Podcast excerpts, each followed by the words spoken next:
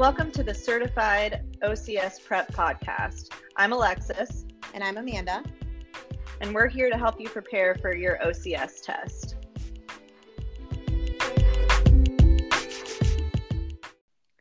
So, today we're going to go over the knee pain and mobility impairment clinical practice guideline. This is another one, like Alexis mentioned on the last knee one we did. It's been updated. I will tell you in several sections of this CPG, they do make reference to the 2010 CPG and how stuff isn't necessarily changed. So I think it's important to have access to both of them. Um, and I'll kind of point out where they mention referencing back to the 2010. So the first thing we're going to discuss is the incidence. So injuries to the meniscus are the second most common injury to the knee with a prevalence anywhere from 12 to 14 percent. And they estimate 61 cases per 100,000 there's a high incidence of meniscus tear that occur with an ACL injury in approximately 22 to 86 patients. So a huge range there. Um, again, you're going to see that more in your athletic population, not your degenerative meniscus tears. For articular cartilage lesions, the other big topic covered in this CPG, they estimate the prevalence to be between 60 and 70 percent based on studies of knee arthroscopies the incidence of isolated articular cartilage lesions um, is lower. So they're, they estimate 32 to 58 percent, and they re- estimate that most of them are a result of a traumatic non-contact mechanism. 64% of them, so again, most articular cartilage lesions are less than one centimeter. Important to know about articular cartilage lesions the most frequent area for them to be present is on the medial femoral condyle and the patellar articular surface. Uh, so you're not going to see them nearly as often on the lateral side. Medial meniscus tears and ACL ruptures were the most common injuries occurring with articular cartilage injuries. So it's uh, important to know that if you're screening a patient for meniscus injury or an ACL tear, to know that they may also have articular cartilage involvement. So, in the updated summary, they say that meniscus lesions account for almost one quarter of all knee injuries. In high school athletes, girls have a higher incidence of meniscus tears than boys, and older individuals have a higher rate of meniscus tears compared to younger individuals. So that's going to be the big thing there too, is differentiating again those degenerative tears versus um, an acute or traumatic athletic type tear. Lateral meniscus tears are more likely to occur in younger athletes, and medial meniscus tears are more likely to occur in older people. And I think that's because a lot of times in older people, you tend to start to see that valgus positioning and some OA through the medial compartment. A high prevalence of meniscus tears are present in individuals undergoing primary and revision ACL reconstruction. So that's kind of a subsequent finding. And individuals over 45 older than 45 years of age are more likely to have a meniscectomy, whereas individuals younger than 35 are more likely to have a meniscus repair. Um, prevalence of articular cartilage, like we said, in athletes ranges from 17 to 59, so a huge range. They do mention that some athletes remain asymptomatic even though they have an articular cartilage lesion, which I thought was interesting. I feel like in my clinical practice, when I see an articular cartilage lesion, which isn't all that often, um, I feel like they're pretty symptomatic. Do you see a lot of articular cartilage lesions, Alexis? I know you work with pretty active patients. No, I definitely see a lot of um, meniscal tears, but not not so much on the articular cartilage lesions. Sure, and I think that's probably pretty true across everybody, most people studying. So I would spend a little more time, like when you're reviewing the CPG, going over the articular cartilage management part of this.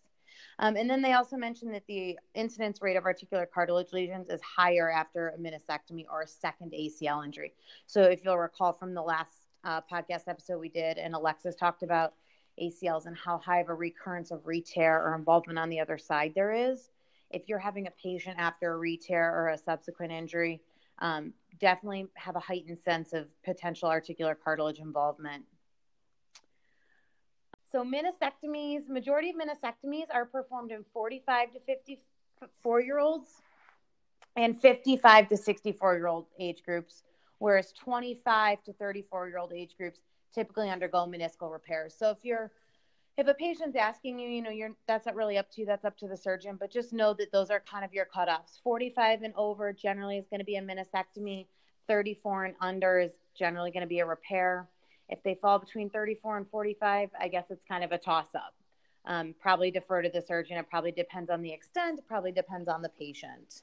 Um, but I don't think it'll come to a surprise to anybody. But the management of those two in the post operative phase is very, very different. So, moving into the pathoanatomical features, the, um, the meniscus is composed of fibrocartilage. It's wedge shaped. You'll recall the lateral meniscus is more circular, the medial meniscus is more crescent shaped. The lateral meniscus is more mobile than the medial meniscus. And the function of the meniscus is to distribute stress across the knee during weight bearing activities, provide shock absorption, and serve as that secondary stabilizer. They provide the articular cartilage through nutrition and lubrication for smooth joint mechanics to pre- facilitate that gliding. They help prevent hyperextension and protect the joint line. Individuals who sustain a meniscal tear report similar history as an individual with an ACL tear. They will often report feeling a pop when suddenly changing direction with or without contact. The rate of medial meniscus tears increases over time, whereas lateral meniscus tears do not. They also mention that prolonged delay in ACL reconstruction are related to an increased occurrence of meniscus injuries. So sometimes you'll see it, a meniscus injury after a patient, you know, if they've been deemed as a coper for their ACL injury and they're going to try to get back to higher level participation and they sustain a re-injury, oftentimes it's it's also accompanied with a meniscus injury at that point. Um, that's another another point to mention. There is when you're prehabbing somebody for an ACL reconstruction, really getting them through that phase as quick as you can and getting them into that surgical phase if that's where it's headed just to try to minimize their likelihood of also sustaining a meniscus involvement if they don't already. So the articular cartilage is the covering that is the cartilage that covers the gliding surfaces of the knee joint. It's hyaline in nature and it decreases the friction. So the big difference here, it also acts as a shock absorber and resists wear, but it also withstands compression, whereas the meniscus is not necessarily for that same function. Like we already said, injuries to the articular cartilage can be the result of acute trauma or repetitive minor trauma. Many lesions are non progressive and remain asymptomatic, while some experts believe that even small asymptomatic lesions may increase in size and eventually become painful if left untreated. So I think the jury's kind of still out on that. Um, like I said, I think sometimes these patients do come to me symptomatic, but I guess the research t- generally shows they they could remain asymptomatic. Um, four methods of operative care are widely used.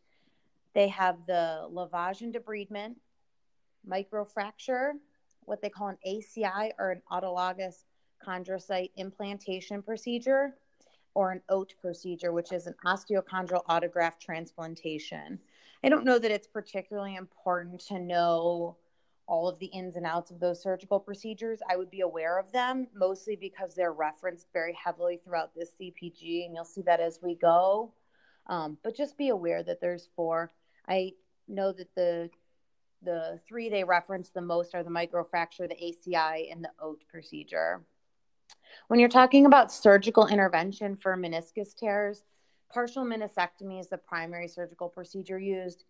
Um, and microfracture procedures are largely used for younger patients. So keep that in mind. I, I like I said before, yes, you're going to see more meniscectomies, I think, in the clinic, but meniscus repairs if your patients are younger. The next section we're going to move into is the clinical course. Um, I will preface this by saying this section is very dense in this CPG. They go through a lot of a lot of research in here. Um, the interesting thing about this is they reference all of these research articles, and many of them are level one and level two evidence. So I think it's worth your time to read it. Um, it's divided between meniscus and articular cartilage, but I will tell you that not all of them were comparing the same outcomes or the same treatments or um, the same limitations from the patient. So it's a little bit difficult to generalize, but that's what we're going to attempt to do here.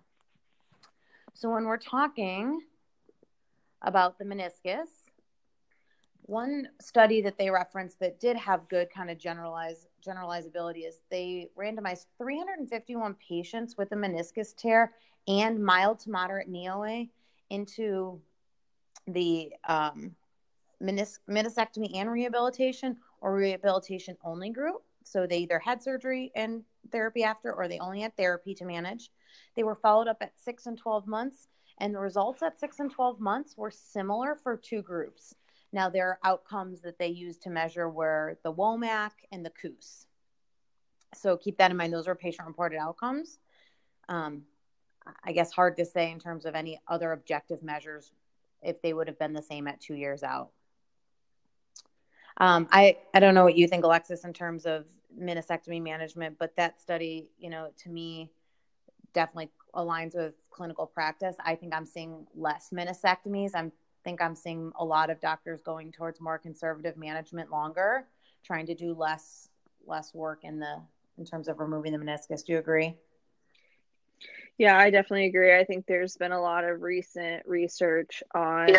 You know, the meniscus and its job and how if we're just like trimming pieces off, what that looks like long term. And I think they're realizing that, you know, if people can have positive outcomes with conservative management only, then it's it's definitely worthwhile in the long run to go that route. And I think this study in particular um, speaks to that because these patients that were included had not only meniscus tear, but they also had already developed mild to moderate knee OA.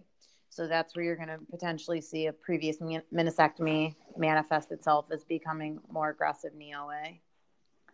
Um, I also want to highlight a study that they did um, that investigated the proprioception and self-reported knee function preoperatively and three months after patients undergoing knee arthroscopy. At the follow up, despite improvements in perceived knee function, so the patient's reported ability, according to the IKDC 2000, um, the Lysholm Index, and their when they compared it to their preoperative scores, the surgical leg continued to demonstrate impaired proprioception compared to their normal contralateral knee and to healthy controls. So, what that really speaks to is that these patients, even though they're having surgery and they're perceiving improvement are they really better in terms of their function and their overall ability to use that operated leg?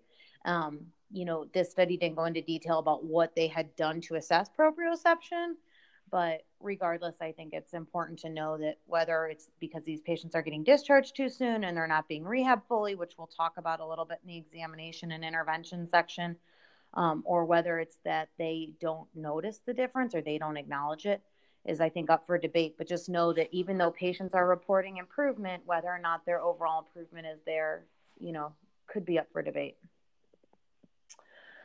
Um, one of the studies here too says of the variables assessed in this particular study, where they again they related um, patient specific factors at patient specific factors at 12 months after surgery, female sex and greater osteoarthritis severity were associated with slower um, rate of short to intermediate term pain recovery and functional recovery in their overall knee status. So, again, if you're choosing someone who has a greater severity of OA to begin with, they may or may not have a good outcome.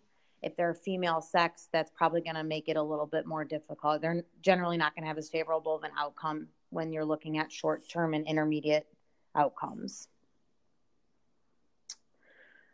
Um, a study where they evaluated preoperative MRI features and clinical outcomes a year later. So, this was an imaging study. Suggests that poor clinical outcomes after surgery were associated with greater severity of cartilage loss and bone edema, specific to the compartment of the meniscal tear. So, they mentioned in this study meniscal root tears were associated with an increased risk for limited improvement in middle aged and older patients following meniscectomy.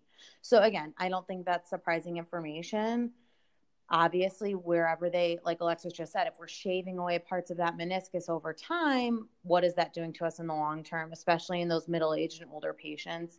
And an mri study a year out is going to show that they have a greater loss of cartilage and bone edema specific to where they had their meniscus tear.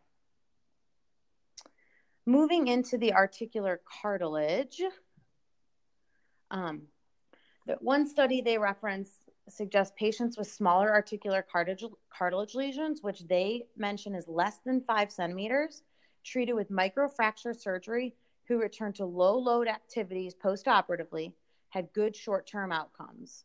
Patients with small lesions who returned to higher demand activity had an increased progressive failure rate. For larger lesions, which they define as greater than four centimeters, so there's a, in this study there's a gap between four and five. So I'm not exactly sure. You know, I'd have to go back and really read the full study to know what they were referencing there. But they say that for those larger lesions, self-reported outcomes improve for up to five years after microfracture microfracture surgery. Uh, the authors also suggest that younger patients, regardless of their lesion size, had better outcomes than older patients. So the thing to note here is that the activities that we give them in therapy can be directly related to their to their rate of success and their rate of failure. Now, what exactly defines a low load activity versus a high load activity or a high demand activity? I think there's some gray there. You know, they didn't specifically outline what activities they did, but just be aware that you want to keep it as a low load activity for a smaller articular cartilage lesion. Another study was a systematic review of the OCT procedure compared to other articular repair procedures, so like your microfractures. They report that high demand athletes with an OCT had a superior clinical and self reported outcome measures compared to athletes after microfracture surgery. So it's important to know, too, like depending on the patient population you're working with, um, you know, make sure you're reading your surgical reports, make sure you have a good relationship if you're working with the same surgeons over and over to really understand what procedure they're doing and what the patient wants to get back to. So, kind of in summary of the clinical course for meniscectomy, they can be managed with or without surgery. Both would be considered acceptable. They will, um, these patients will report lower knee function compared to the general population, regardless of how they're managed, which is interesting. Patients who have not had who have non-operative management for meniscus tear have similar to better outcomes in terms of strength and perceived knee function in the short term and intermediate compared to those who had a meniscectomy. And I think that really speaks to the fact I know you run into this some too, Alexis, is sometimes patients undergo surgery and they think that's just going to fix it. They think that they're just going to go about their day, you know, and meniscectomies, especially because they're done arthroscopically now and the superficial wounds heal so well. But, you know, patients don't understand that a meniscectomy, like the meniscus, is poorly vascularized and the internal healing takes much longer. So I think that's potentially why those non op or conservatively managed patients actually report better function in the short and intermediate term. Do you have anything there, Alexis, to add about um, meniscus meniscectomies? No, I mean I, I agree with you, and I think that oftentimes too, like it's even presented to them as not really a big deal in terms of surgery because it's not they're not necessarily repairing, you know, right an ACL or something like that. And so um, it's presented as like, oh, it's pretty quick and easy. And I've definitely had a lot of patients after a meniscectomy say, I thought this was going to be like a lot easier. I thought I'd be back much sooner. So, uh, you know, that's something obviously if you're seeing these patients in your initial evaluation part of the conversation that you can have with them that would be helpful for them. Uh, yeah, and here in the summary too, they mention elite and competitive athletes or athletes younger than 30 years old are likely to return to sport less than two months after a meniscectomy, and athletes older than 30 years are likely to return by three months. So that's a general timeline I think you could give them. But of course, that's where clinical judgment comes in, and you need to just really know your patient and their goals. So, to summarize articular cartilage management and course of care, um, athletes with the OAT procedure have a higher rate of self reported knee function, which I said. They return to sport with more success and they have a maintenance level of activity compared to athletes with an ACI or a microfracture that's higher. So they're able to get back stronger, a little bit faster, a little bit better. And they, I think the big thing there is they have a higher, they have a self reported higher rate of knee function, which, like we talked about in the ACL when we were talking about ACLs, is how confident are these patients in their ability, you know, to get back? You know, do they have that apprehension going back? Are they fearful of movement? So I think that's important to know when you're talking about this particular articular cartilage repair. When you're referencing an ACI specifically procedure, um, these patients return well, their return rate to activity, higher level activity is high, but it's a delayed return.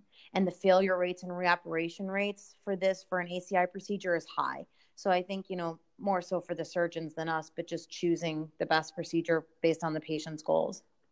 And then they say microfracture procedures are the most appropriate with good outcomes for smaller articular cartilage lesions and those returning to low demand sports. Those with small lesions returning to high demand sports with a microfracture generally have a progressively higher failure rate. So that kind of summarizes what they're going to, the course of care for meniscus and articular cartilage. Talk about the risk factors. So, a systematic review for meniscus, a systematic review of 11 studies found strong evidence that a grade eighter than 60, male sex, work-related kneeling tasks and or squatting tasks and climbing more than 30 flights of stairs per day were associated with the occurrence of degenerative meniscus tears. Now, 30 flights of stairs sounds like a lot, but what I will say is that when you're talking about someone who has a physical manual labor job, keep in mind that can also be a ladder. You know, it's that stepping up or in and out of a truck. So maybe not 30 flights straight, but just keep in mind those people that are doing stairs a lot are at an increased risk. They also say playing soccer and rugby were strong risk factors for acute meniscus tears. And a delayed ACL reconstruction was a strong risk factor for risk factor for a future medial meniscus tear. They say consistent evidence was found that the extent of meniscectomy was associated with knee osteoarthritis. The incidence of knee OA was reported higher after meniscectomy in those with degenerative meniscus tears compared to those with traumatic tears. Age at surgery, sex, duration of follow up, cartilage status, body mass index, functional results, and impairments were inconsistent in their association with knee OA. So, again, what I would question there is okay, so if the patients are having a, you know, a higher incidence of knee OA after meniscectomy and they had a degenerative tear, was any of that present beforehand um, versus those um, acute meniscus tears? You know, those patients likely are probably going to be a little bit younger. They probably don't have any onset of OA yet. So they also mention here radiographic evidence of joint degeneration after a partial meniscectomy was present in, in up to 60% of patients. So that's a lot. Um, you know, to the extent of what that degeneration is, or, you know, mild, moderate, severe OA is not detailed, but it's important to know up to 60% of patients show radiographic evidence. Among women specifically, previous injury or impairment and lower preoperative fitness level were risk factors for slower post op recovery, which again shouldn't be surprising. I think that that's probably true across more more general population than just women, but keep that in mind. And then this one study they specifically reference, the author examined the prevalence of meniscus and cartil- cartilage lesions and ACL reconstructions they report an increase average of an average of 0.6 for each month of delayed ACL reconstruction. So they say a delay of 12 months for ACL reconstruction increased the odds of developing a medial meniscus tear and developing a cartilage lesion on the medial femoral condyle and on the medial tibial plateau. They say this is higher in males. So just keep that in mind, um, again, when you're talking about managing these patients and how long you're going to see them before um, before you get them over to see the surgeon for their ACL reconstruction. So, articular cartilage lesions, they say that um, in a study of 88 patients, women and having a previous multiple knee injuries, previous bone marrow stimulation procedures, and periosteum patch are associated with significantly higher risk of surgical revisions, of need for surgical revisions. Um, you know, I think it's interesting here. They don't really detail what previous multiple injuries or knee surgeries was. Um, but just be aware that if you're seeing a patient with a lot of chronic knee issues that maybe isn't just okay, be have a heightened sense of awareness that it may be an articular cartilage issue. For our patients that are younger in age and have high six duration of symptoms, fewer previous knee procedures and smaller graft size predicted a better five year um, outcome score and an earlier return to full weight bearing. Your patient satisfaction score. So, in summary, cutting and pivoting sports are risk factors for acute meniscus tears. Increased age and delayed ACL reconstruction are risk factors for future medial and lateral meniscus tears. Female sex, older age, higher BMI, lower physical activity, and delayed ACL reconstruction are risk factors for medial meniscus tears. Female sex, older age, higher body mass index, longer symptom duration, and previous procedures and surgeries, and lower self reported knee function are associated with higher failures with articular cartilage repair procedures. So that kind of gives you, that kind of covers our general overview um, pathology of these types of lesions, meniscus and articular cartilage. What we're going to move into now is the diagnosis and classification of these of these cases. So what you're going to see in our clinical findings, they're going to have knee pain, some history of twisting of, of a knee mechanism, catching or locking, delayed onset of effusion or swelling, and what they call a meniscal pathology composite score. We'll go into that in a little bit, but you're looking for a score greater than three positive findings are going to be used to classify patients with knee pain and mobility disorders into this ICD category of meniscus tear. Now, clinical findings for articular cartilage lesions you're looking for intermittent knee pain, history of acute trauma to the knee. You're going to see that same catching or locking, effusion, joint line tenderness may classify patients with knee pain and mobility disorders. So just be aware that if they're having that also that joint line tenderness with some of those other articular cartilage findings, you're going to see um, potentially both to classifications. So I will tell you, you're gonna you're gonna see potentially what you're gonna see potentially um, both an articular cartilage lesion and a meniscus involvement. Okay. So what we're going to talk about now is the decision tree model that they outline in the CPG. That's how they've kind of decided to break this down to move through the clinical management of these patients. The first component is medical screening, which is where we as the clinician are incorporating the findings of the history and the physical examination to determine whether the patient's appropriate for our intervention or whether they need referral to another healthcare provider. So that's your classic treat, treat and refer, or refer only.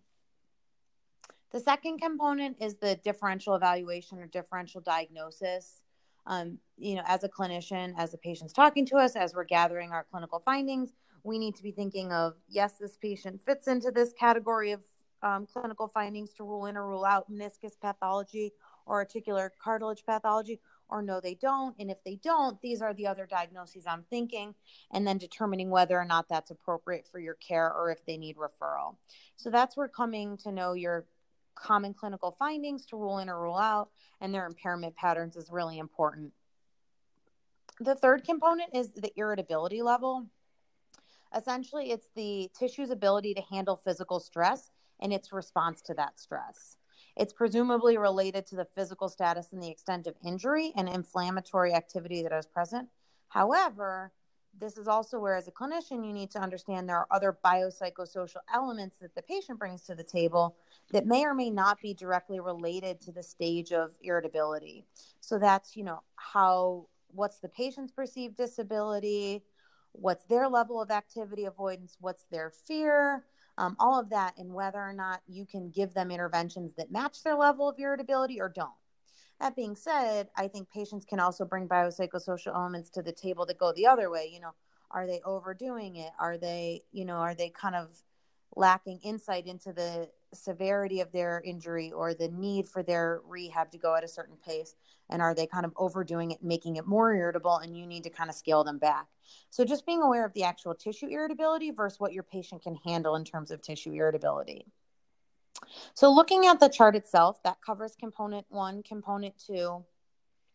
Um, the clinical findings for meniscus, you're going to see that classic twisting injury.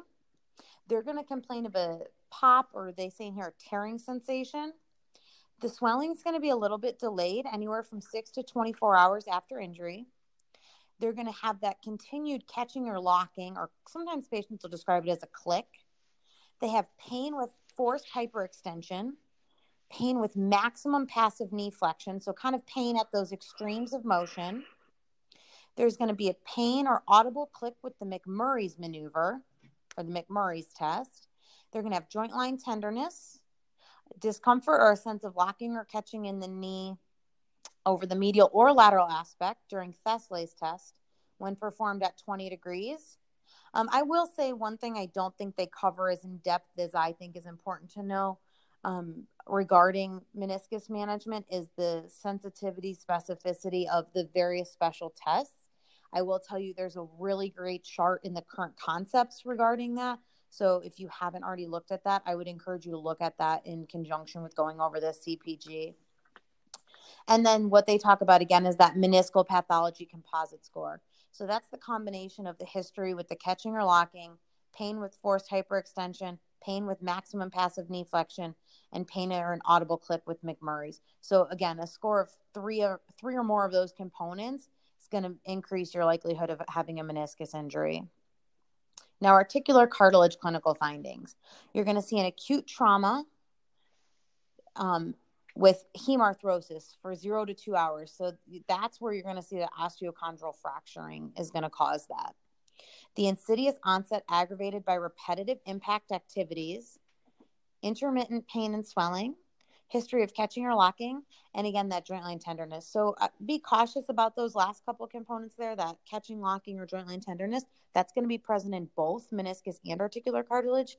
And that's where I think you kind of need to have a heightened sense of does this patient potentially have both going on? Have they had multiple multiple pathologies with one injury? The next component there, like we talked about, is determining that stage of irritability. Um, that's really clinical judgment. And, you know, I wouldn't underestimate that part. If you overdose these patients with interventions, whether it be exercise, manual, neuromuscular reeducation, whatever the case may be specifically, if you overdose them, you're just going to make that tissue too irritable to tolerate anything else.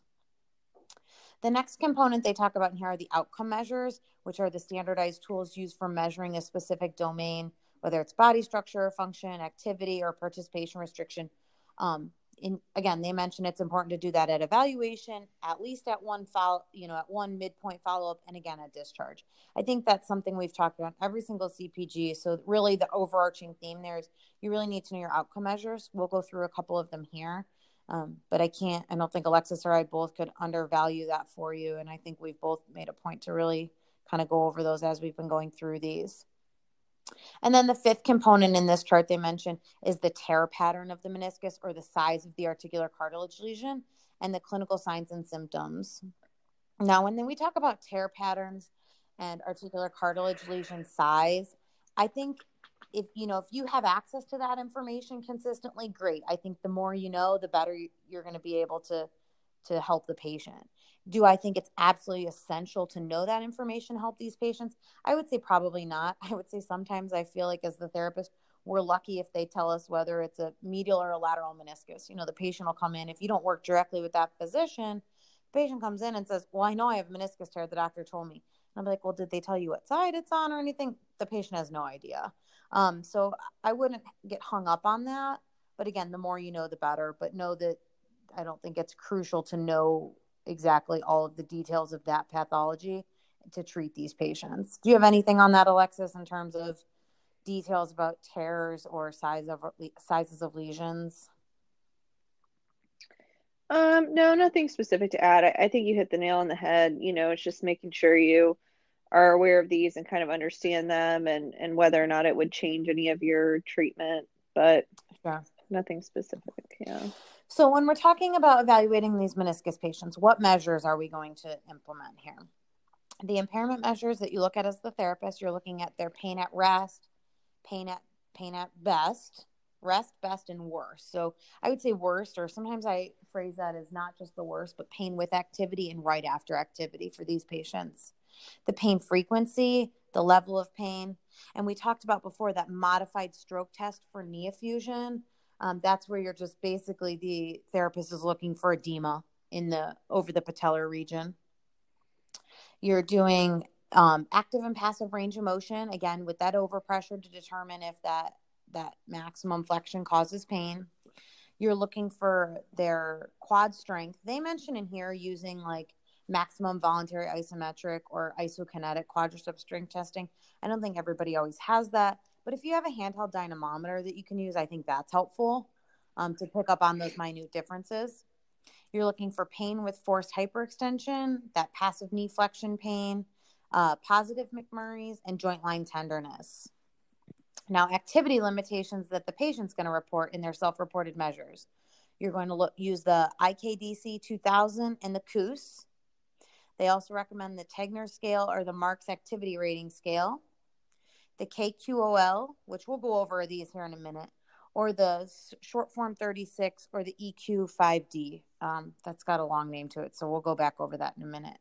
And then the physical performance measures you want to look at in the patients with meniscus pathology. The early rehabilitation, you want to look at your stair climb test, your timed up and go, your six minute walk tests. Later phase of rehab down the road, you want to, for your return to sport or activity, you want to look at single leg hop tests. For your articular cartilage pathology, your exam is going to include that pain at rest, best, and worst, or during activity, after activity, the frequency of the pain, the level of their pain while they're performing their most aggravating movements. Again, you're looking for the edema with the modified stroke test, the assessment of active and passive knee range of motion, your quad strength testing, joint line tenderness. Um, activity limitations are exactly the outcome measures are exactly the same for the meniscus and then actually the physical performance measures that they recommend for articular cartilage lesions are the same as the meniscus. One thing I don't think they put on here that I think is really important in this population, not just assessing like quad strength. Yes, they're looking at the maximum voluntary isometric quad strength here, but just doing your general lower extremity strength assessment. I think really checking hip strength in these people. I find a lot of times, especially in my younger athletes, females, they don't have adequate hip strength. And I think a lot of times that predisposes them or leads them to this position.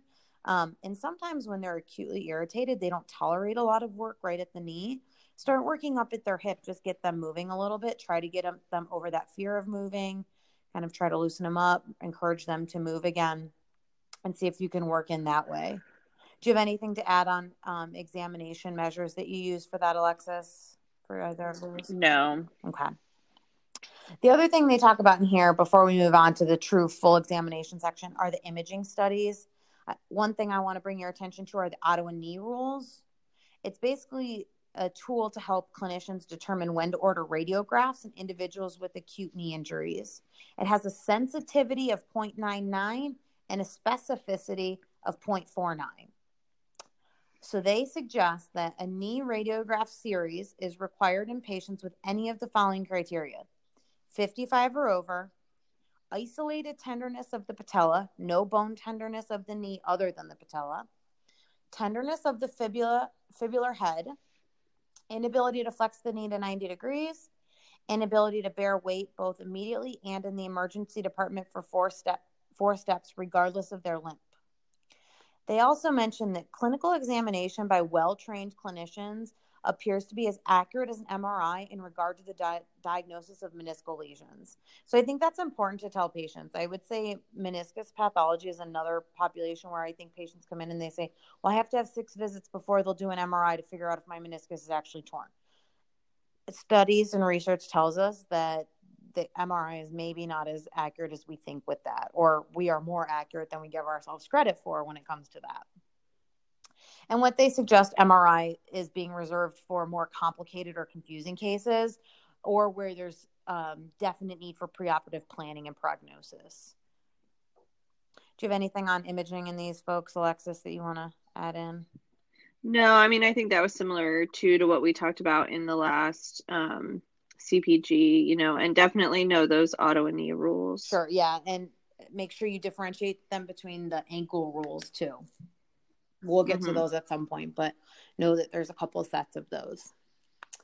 Yep. So moving into the examination section, we're going to go over those outcome measures again, and I'm going to do it briefly because you've heard these before. Um, and the there's nothing really groundbreaking here, so just make sure that you're aware of them.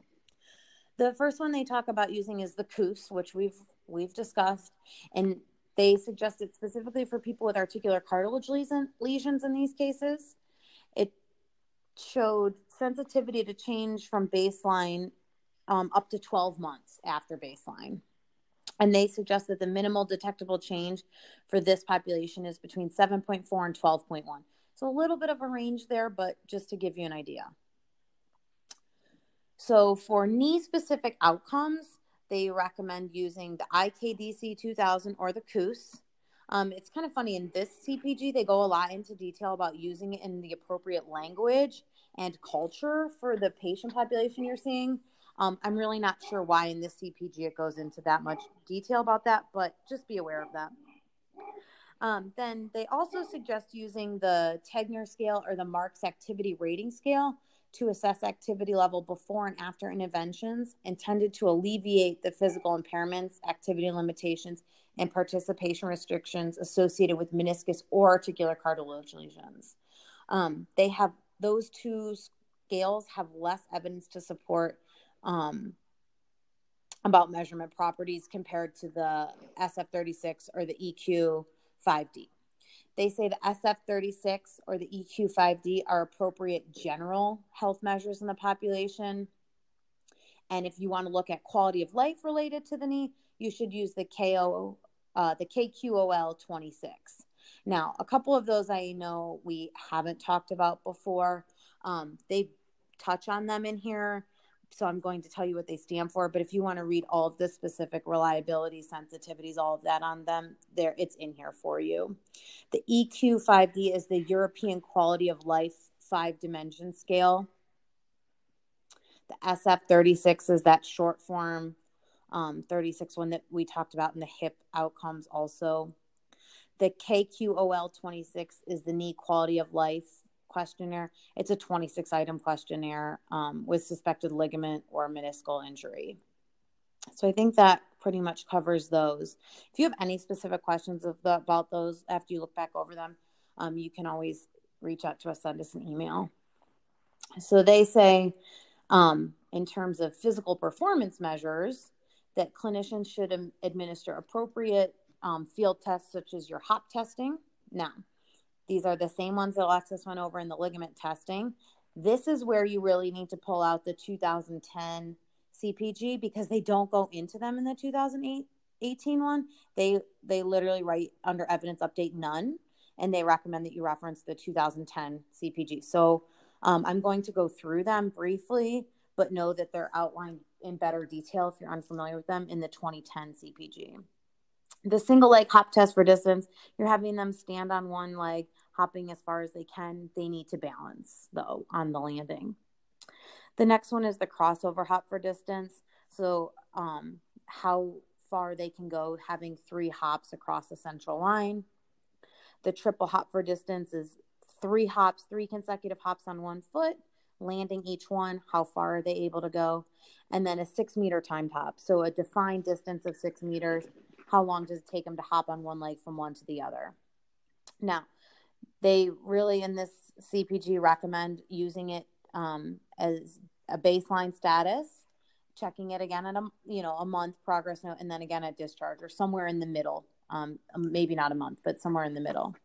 What you're really looking for here are is global knee function. So yes, you get objective data, but I think the important thing with these tests, and you can comment here, Alexis, if you have anything to add, um, is the quality of information and the observed movements that you get by watching these patients do this. You know, are they getting a lot of valgus force? Are they having trouble landing? Are they generating their hop with a lot of momentum versus being able to get good quad control and good quad contraction and power? Um, and then what does their side to side asymmetry look like? Is there a big difference? Is there not a big difference? You know, sometimes you'll see the same clinical, you know, you'll see the same presentation on both sides, but only one side symptomatic. Is that patient predisposed to having the same issue on the other side? I think all those things are important to look at when you're talking about um, functional testing like that. Do you have anything, Alexis? I know you probably do those tests quite a bit. No, I don't have anything to add. Okay. I, I, think you hit the nail on the head with that one. Yeah, and if if you want more details about that, I know we talked about them more in the last podcast episode. So, too, if you haven't listened to that one, you, that may be enlightening to you also. Um, the next section talks about physical impairment measures, like I just said. Um, in your patients that you're not necessarily doing hop testing on. Don't forget things about like your six minute walk test, your tug, and that stair test. Those are all important. They have these little snippets in here where they call them best practice points. So, what they recommend is that 30 second chair stand test, stair climb test, timed up and go, six minute walk test. Um, your physical impairment measures, like we already talked about, that joint line tenderness, McMurray's, maximum, maximum passive knee flexion, forced hyperextension, quad strength, knee effusion, and active range of motion for your meniscus involvement. And then they recommend the same thing for that articular cartilage, um, articular cartilage injuries. So, wrapping up into the intervention section, there is quite a bit of research in this section. Again, though, like we've seen in a lot of the intervention sections, I can't say that a lot of it was really specific, um, detailed information about what they did. So, the first section that they talk about is progressive knee motion. They say that clinicians should use early progressive, active, and passive knee motion after meniscus and articular cartilage surgeries. So, there's no real recommendation for prolonged mobilization. Now, don't confuse that with weight bearing restrictions in your meniscus repairs. Um, but basically, getting that knee moving is a good thing. Um, the next one is progressive weight bearing, and this is where they talk about um, your meniscus repairs. They reference one study that they had 28 patients after, actually, this was after an articular cartilage lesion, but they do talk about meniscus repairs also. But they randomized them into an accelerated weight bearing group and a standard of care weight bearing group. So the accelerated weight bearing group did that stepwise progression, you know, 25%, 50%, 75%, um, with full weight bearing achieved by six weeks the standard of care group, same stepwise progression, but over an eight week course.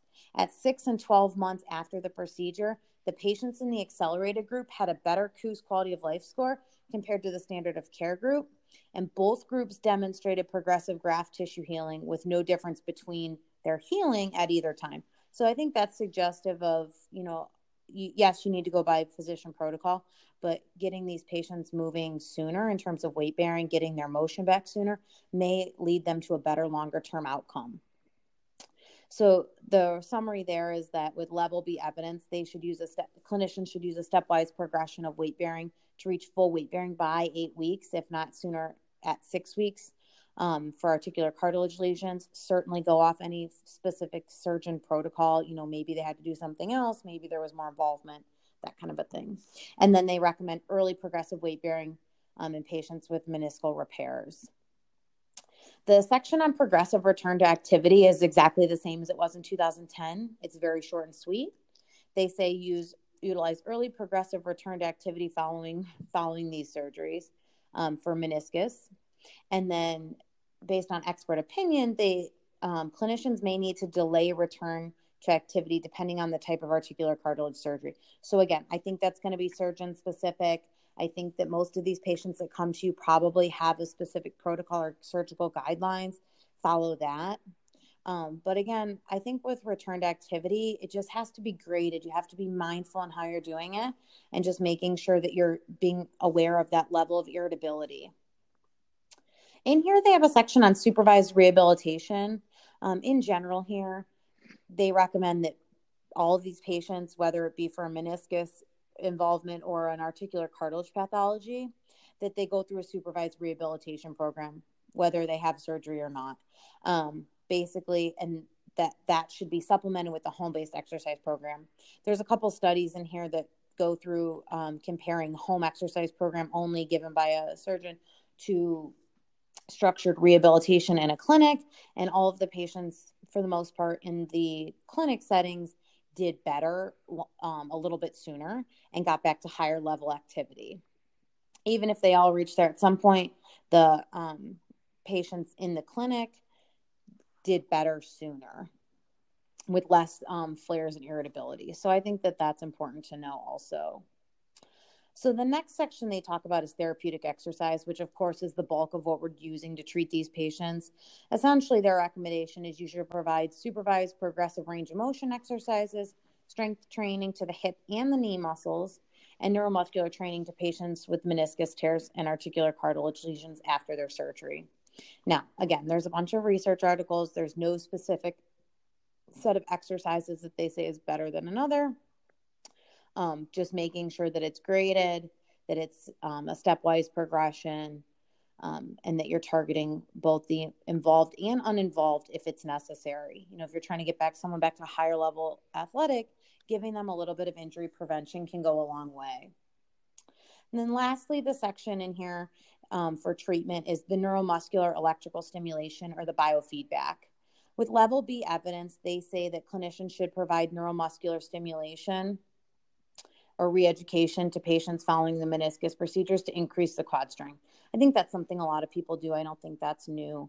Um, but what they will say is that this treatment, you know, using neuromuscular re-ed stim gives you a better earlier outcome.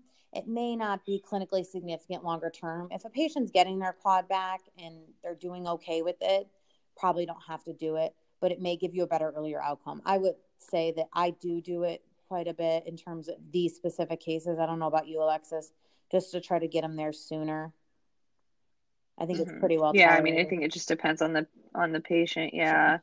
But I've definitely used it in this situation. Yeah, and it's before. recommended with level B evidence, so I, I think it's it's worth it to try, and definitely in those cases where the patients are quad deficient. You know, and you're mm-hmm. I would mm-hmm. say don't shy away from it in your patients that have had degenerative meniscus tears.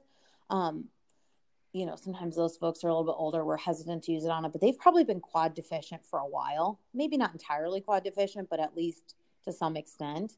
Um, you know, it may take them much longer to get it back on their own. If you can do a little bit of e-stim to help them along and get them functioning better than they were before, then I think that that's worth it. Um, that kind of summarizes the meniscus and articular cartilage lesions. There's a lot of overlap between the two. Um, but again, knowing your outcomes, knowing the couple um, clinical exam things you're looking for different between the two, I think is really important. Do you have anything there, Alexis, you wanted to add in? No, I don't think so. Um, you know, and obviously there was a lot that was similar between the two knee CPGs that we've gone over so far, and they kind of um, this one even referenced back to the right. the previous knee CPG we went over. So, um, you know, in terms of just I guess study um, organization, it would probably be good when you go through these, um, you know, to try and read them within you know the same week or whatever. Um, you know look make sure you're looking at both of these and kind of look at them together and and look at the things that they reference back and forth. Sure. I, I will say too just a little study pearl here that i did. I when i studied this stuff i actually went through and studied what was different about them i felt like that was a little bit easier to sort through than trying to study everything that was the same you know yes you need mm-hmm. to know what's the same but then sometimes really honing in on what's different i think may help it stick a little bit um, but that's just kind of, I guess, how my brain works. So that may yeah. be true for somebody else. yep, absolutely. Cool. So, um, awesome. Well, next time we'll be going over the ACL CPG, right? Yes, correct. So, which is a um, newer so, one. Yes. So we'll be discussing that next, and then we'll kind of go from there. So if you have any questions, as always, you can send us an email at certifiedocspodcast at gmail.com. Thank you very much.